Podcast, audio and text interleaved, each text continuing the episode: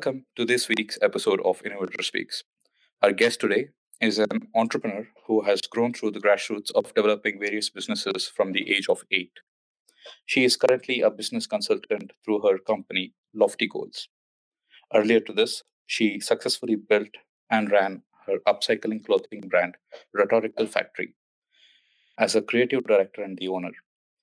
She also worked as a creative director at a healthcare tech company, Ilu Miwu. She is a highly passionate about helping local small businesses in Greenville, South Carolina, and Asheville, North Carolina. She's uh, Bethany Adams. Bethany, thank you for agreeing to be interviewed for our podcast. Welcome. Thank you. Thanks so much for having me. Yes. Uh, so tell us your story. You have done a ton of stuff. How and what were the stories that pushed you towards entrepreneurship? That's a good question. Um, it pretty much comes from my fascination with life and my curiosity about what is most important in life and basically why we're here. So I've always been very observant and also interested in participating and seeing all the different ways there are of doing one thing. So I guess that perspective and curiosity is basically what's guided me through my career and my creative life. I started making things when I was really little and I just loved, you know, knitting, making things with clay, um, basically whatever materials I was given, I was really passionate about making something out of them. And I was always developing processes to be able to make a lot more than I needed.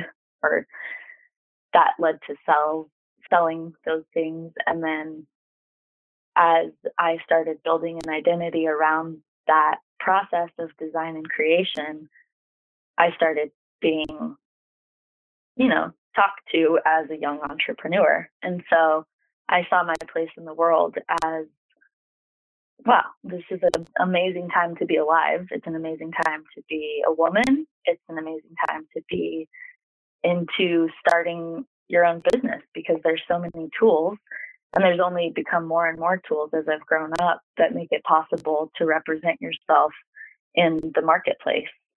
And since there's more ability to do things by yourself, there's more opportunities to learn.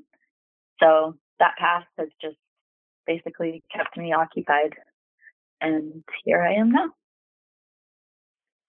That's awesome. So uh, you, uh, I see that you mentioned uh, uh, in your page that you started business at the age of eight. So what was that business, and what were the things that you, uh, you know, pivoted on, and who were your uh, you know motivators who like your family or what was that like yeah i think it was my family um, my church community at the time and my teachers at school they all purchased what i was creating which were clay figures made from polymer clay that you can buy at the craft store and i would create like characters with them.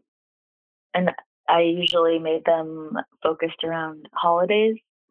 So I made like Christmas trees and snowmen and Santa Clauses and holly and different things like that. And so it was a kind of a jewelry gift type business. And I would, my mom was the one who said, you know, you could sell those. And she said, I'll help you make business cards and we'll even make an order form. So we made an order form with one of each example and we left that in the teacher's lounge at my elementary school. And she was a teacher as well.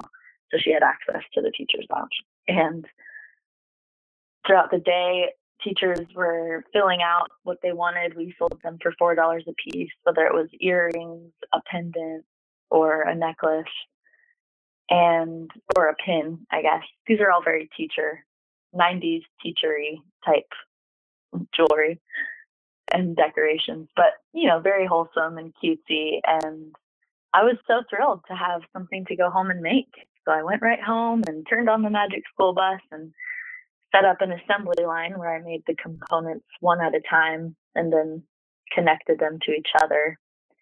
And I was, I just had so much fun with that. I remember our church had a sale that year and I was in fourth grade. I was, you know, like eight, nine years old at this time. And I remember just getting all set up and feeling very proud of all of the extra creations I'd made to sell.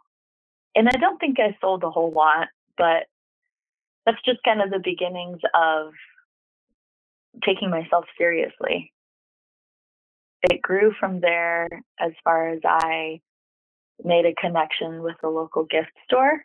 I remember it as my mom being me being like, I think I could sell these in the store, and my mom encouraging me to do that, and her taking me in. But also, she wasn't really a salesperson herself, so she just kind of took me in, and I approached the salesperson. I lived in Idaho at the time, and I'd made these sort of jokes, like potato people on little magnets that someone could put on their fridge. And they were just kind of just silly little things like something I had seen in the gift shop and thought was, you know, something I could do myself. So it just kind of developed from there. And there were like spuds, two two little potatoes with like a cowboy hat and a pitchfork and it said spuds on them. And then there was one that had like glitter and a sash and it was a little brown blob that said Mrs. Spud on the sash or Miss Idaho or something like that. Um, so it was similar, you know, similar to that throughout my youth. I kind of just kept those clients and kept branding myself and working on what my name would be. And eventually I hit on the name Rhetorical because it encompassed a lot. And I felt like I didn't know what it was that I exactly would want to make or do with my life and all my curiosity and passion, but I needed a brand. So I did start branding it at about when I was about 10 or 12. So I would have been in like heading towards middle school with that. Wow, that's really cool. Yeah. So it's a you were always working on projects that would eventually kind of take you towards the fashion side of um, you know uh, products so that makes Mm-hmm. sense. I mean, especially at a young age when you get uh, your product validated, uh, be it the pins that you made for your teachers or things like that. When people say, "No, I like to buy that," that's really cool because uh, that's really important for an entrepreneur, right? Uh, Yeah, one is building the brand, but uh, having that user feedback uh, where people say, "No, I really love that," and being ready uh, and on your toe to go get it out there into the market. That's really nice. So yeah, you brought me to the next question on Rhetorical Factory. Why Rhetorical Factory and uh, what were the motivations behind the venture? Uh, I understand it's an upcycling uh, fashion brand. Right. Yeah. It did become the vehicle for my recycled clothing company and upcycled fashion. Um, I guess what happened was as I got older, I started focusing less on my own personal world and I learned more about what was happening in the entire world and the globe. And I found out that some of the products I enjoyed were made with supply chains that were exploitative at some point, whether they used, you know, sometimes child labor or sweatshops, as people would call them, or if they just were mining resources that were going towards a product that wasn't going to be used or useful for as long as those resources would have been useful in their original form. I learned that there needed to be a product that we could feel good about. And while I wasn't really in direct access to any sort of materials that would be able to create something from scratch and still be ethically sourced, I started to look more towards reusing things that were left behind. And I thought a lot about that brand. What's the brand? Why do people want to have uh, Tommy Hilfiger at the time was one of the brands that I saw marketing themselves as something to wear just based on their logo.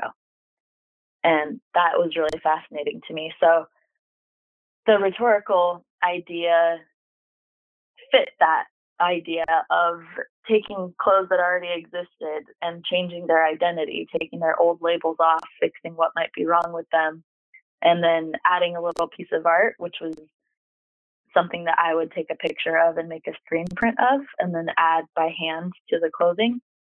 And then I would relabel it with rhetorical factory clothes um, labels that I also made from recycled fabric and things that I got at Goodwill. And at first the question mark was on the inside, but as I got employees, they started putting the question marks on the outside and convinced me that, oh, people want to wear it. It's a cool thing.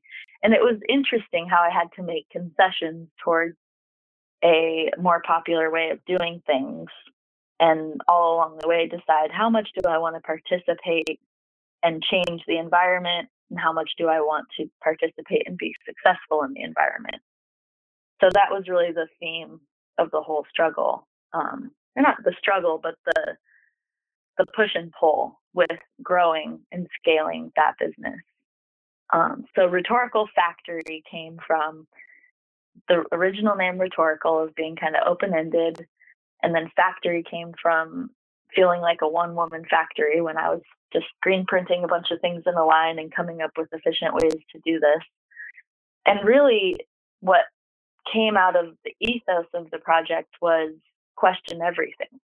We used that question mark and that question, what is rhetorical factory, as a catalyst to have a conversation about what we are doing with all of these things that we're making and all of these products that are filling up the earth. So basically, it was kind of my vehicle for all of my creative ideas. It was an opportunity for me to learn about business by participating in it, which is how I learned best. And it was kind of a statement. So I built it the way I wanted to with no compromises. And I saw how it fit and didn't fit the current way of doing business. And that was really interesting. That's awesome. So this is a very similar to um, the circular economy concept. I think you might have heard of it, where uh, you're trying to build a business which is sustainable, uh, but also you know it's not something that uh, you're going to change the world type, but you're at least trying to seed an idea into the people that uh, they finally start moving towards such brands which are more sustainable. So that's that's really exactly. nice. Exactly. Uh, so, what are some of the hard challenges you faced in setting up Rhetorical Factory? I think you mentioned you were very young when you started it, and uh, you had to get all this stuff. And who were your team members? So, yeah, how did it all happen?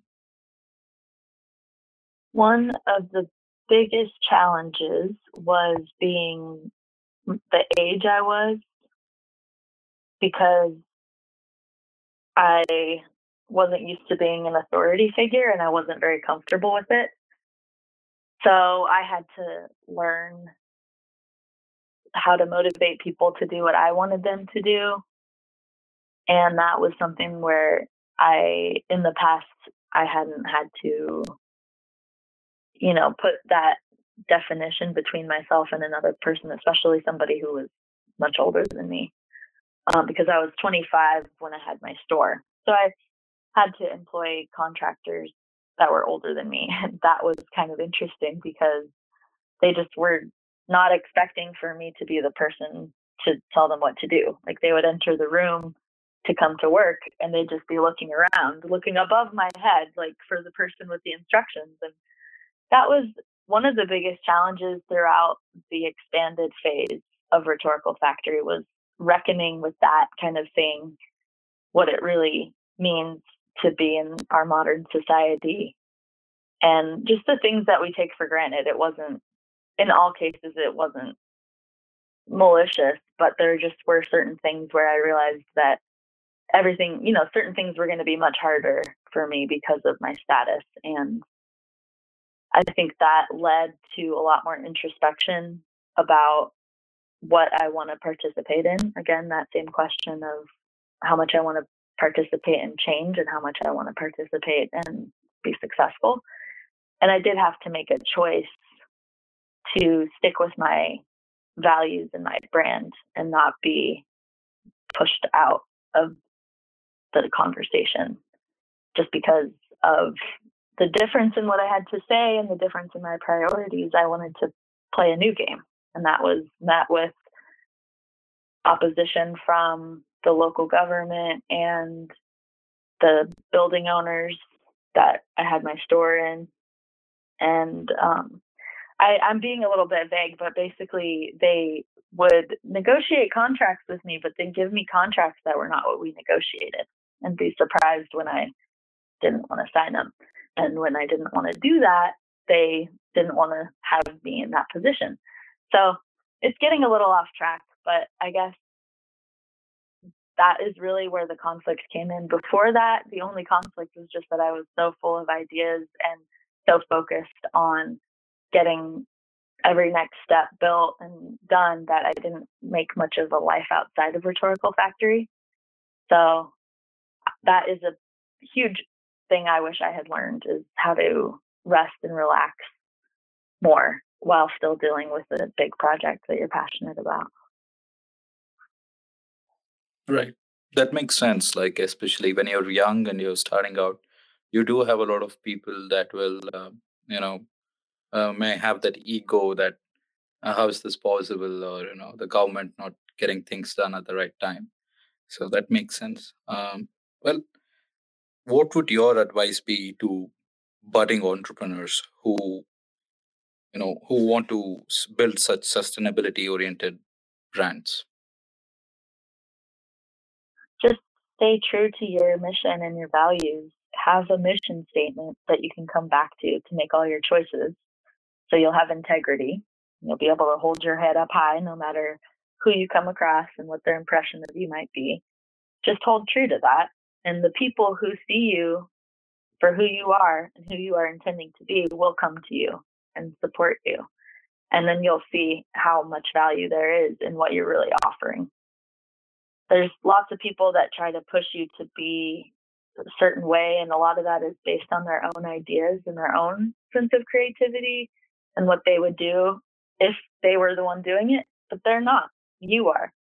So stick with your mission and your values and just know that no success will be as great as every tiny little success that comes from that authentic place That's awesome. So I've been taking notes. Vision, mission. These are really important stuff. I hope the listeners are taking notes. These make a lot of difference, especially someone who is very young, probably just got out of school, right? Uh, so when building a brand such as a rhetorical, what would you look for in individuals to be a part of your team? One thing is to be an entrepreneur, but to push the company forward, you need a team of people, right? So what would you look right. in them? I think I look for people's quirks, like look for what makes people different. Um, it's important. It's important that people are stable and and have a good routine with themselves, have a good self-image and a certain amount of confidence.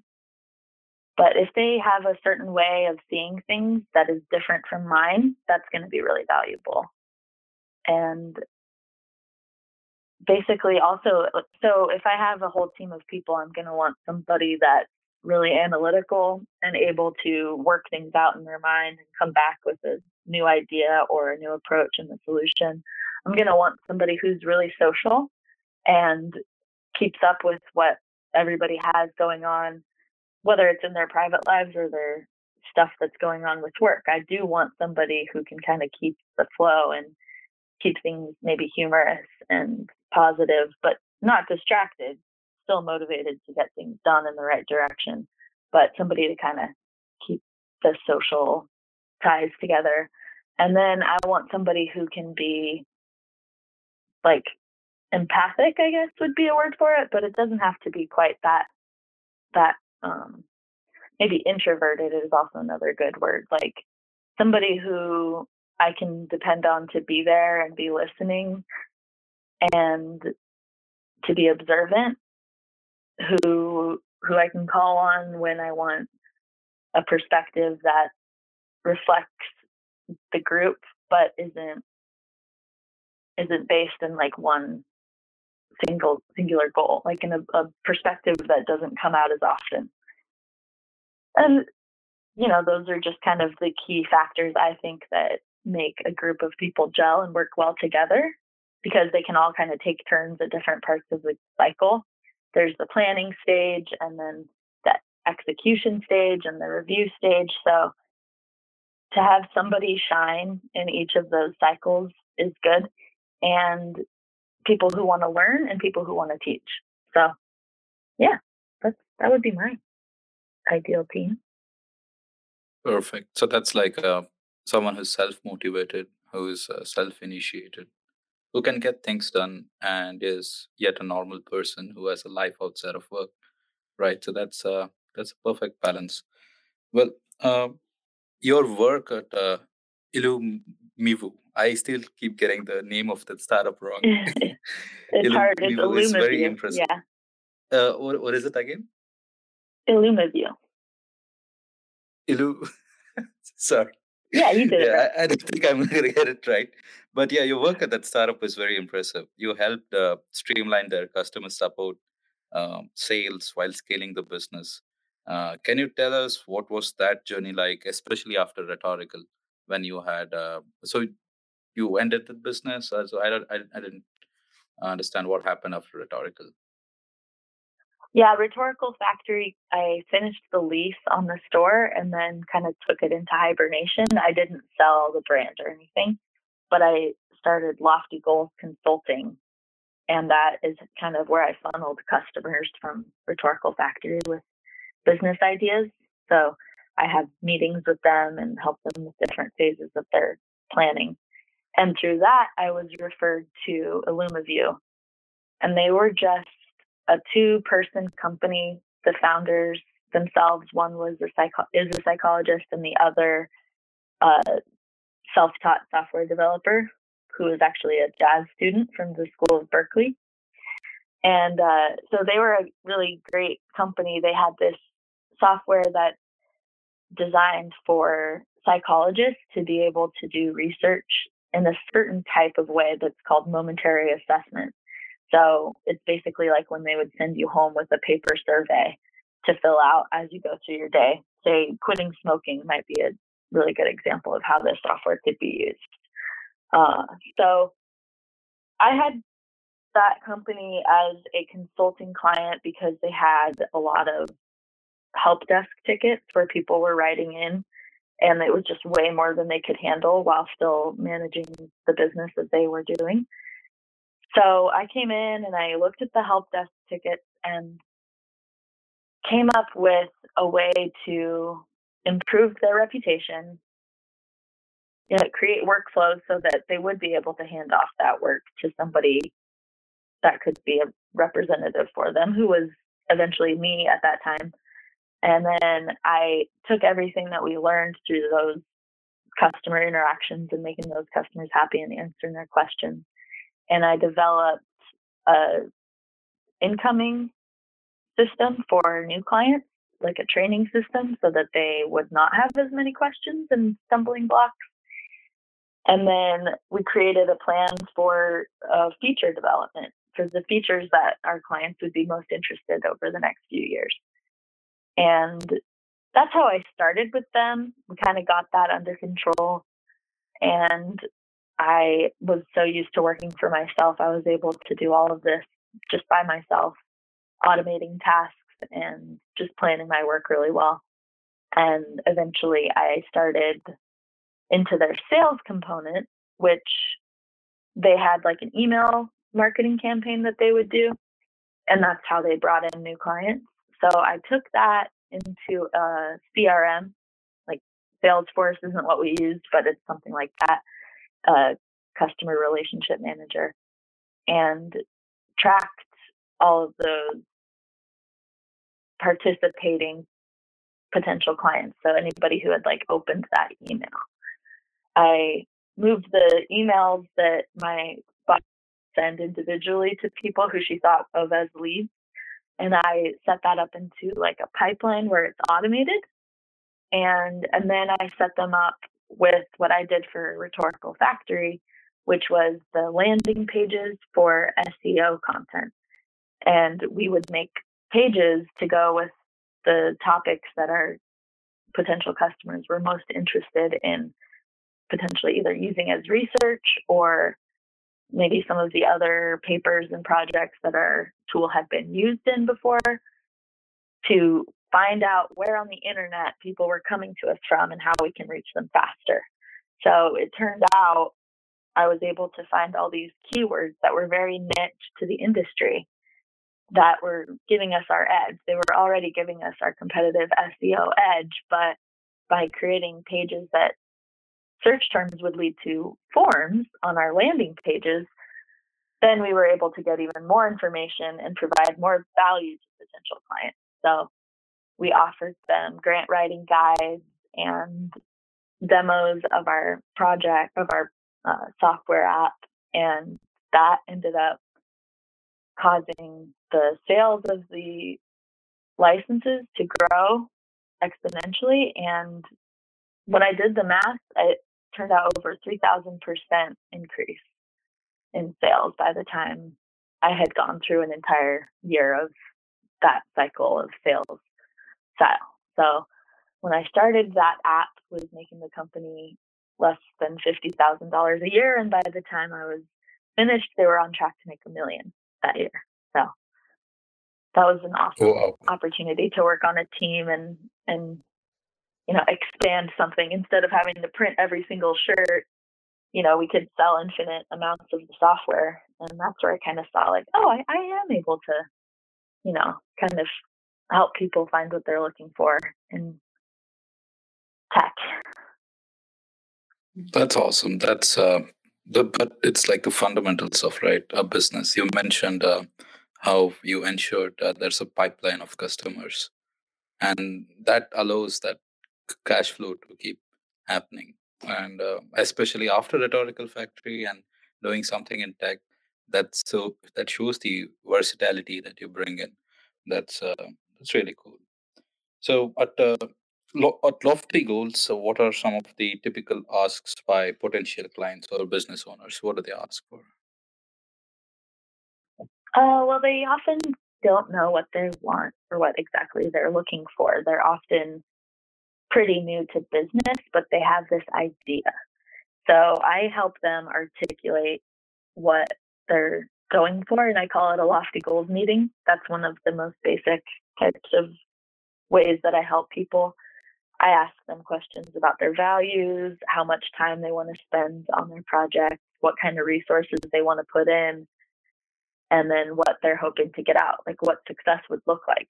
I help them very clearly define what success would look like sometimes they end up thinking this idea is more of a side project. Sometimes they end up thinking this is a really useful thing that I think I want to scale and I want to make a good business plan to try to find investors who agree with me.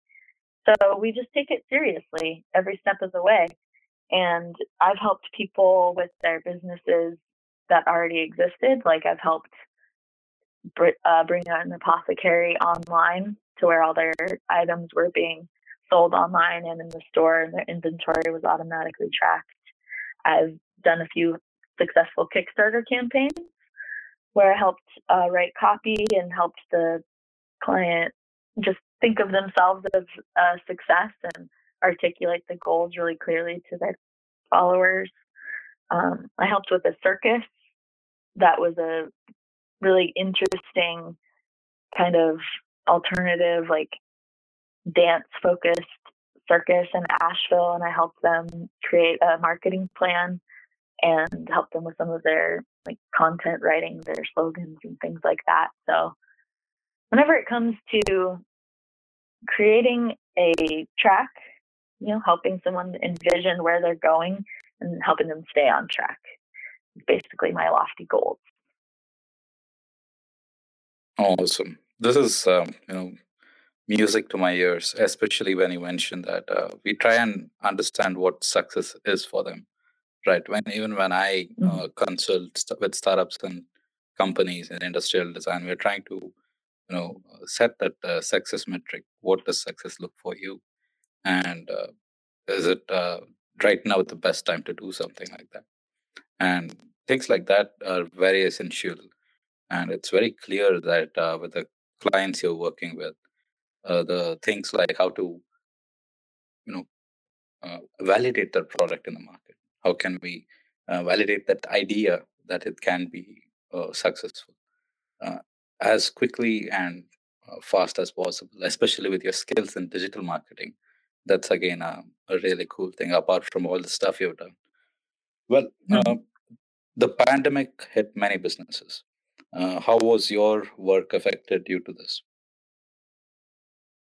Oh, well, actually, wasn't too affected. Um, I was already working remotely, so I didn't have to really change much of my lifestyle. And I had clients who stopped being able to have meetings because their businesses were on hold, like artists who sold at events, things like that.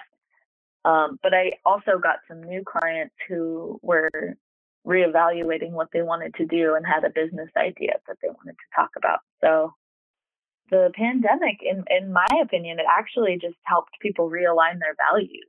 So the conversation that I'm having is more, it's starting more on a place of, yeah, let's look at how to change. Whereas before, it wasn't uh, assumed that anything needed to change.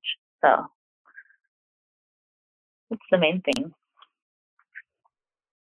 Um, right although uh, for myself, it has kind of changed the corporate atmosphere and it's made me interested in working for a corporation or a small business on a team. Um, like the everything I'm seeing about the big resignation, as they call it, and things like that, where companies are more interested in bringing a work life balance. I can sort of see myself working for somebody else now. So it, it's changed that as well. So yeah. Well, that's um, interesting, especially having been an entrepreneur and now um, developing those skills and uh, trying to bring value to the table of bigger corporations. That's awesome. Uh, well, Right. wh- what are some of the future goals you have envisioned for your company, uh, Lofty Goals? I wrote an ebook that I'm still working on formatting, so I am hoping that I can publish that and I'm really interested to see if it helps people. It's just a written way of how I formulate my own goals and help bring them into fruition and it's a breakdown of what I do in a lofty goals meeting. So I'd love to have something like that that I already created that was really helpful to people that I could just distribute.